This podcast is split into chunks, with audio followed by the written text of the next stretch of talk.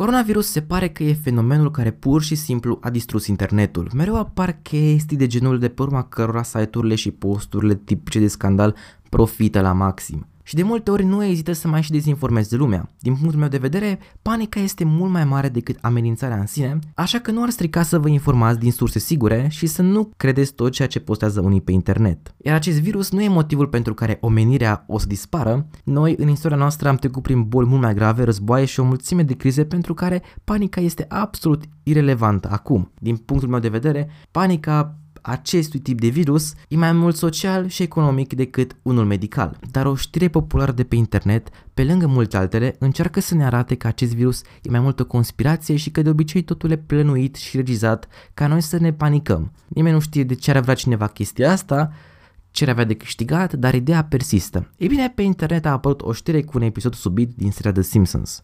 Mai precis, episodul 21 din sezonul 4 care a apărut în anul 1993. Ideea episodului fiind foarte simplă, un virus ciudat, dar nu mortal denumit Osaka Flu, împânzește orașul și toată lumea se panichează. Se închid școli, spitale, toată lumea stă acasă, dar ceea ce a făcut pe oameni să creadă că acest episod este premoniția coronavirus reprezintă poza asta.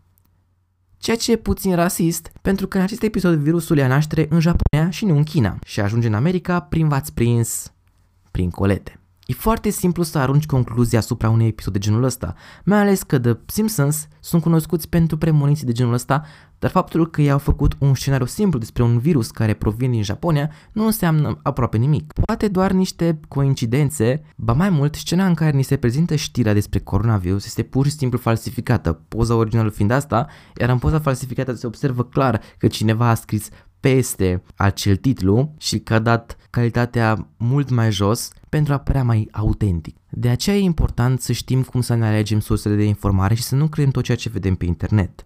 Pentru că The Simpsons au mai făcut chestii de genul ăsta, dar asta nu înseamnă că orice scot și orice episod care apare despre o chestie care se întâmplă în viața reală e o premoniție. Dar totuși, de ce mereu The Simpsons sunt acuzați pentru genul ăsta de premoniții? E bine, e simplu.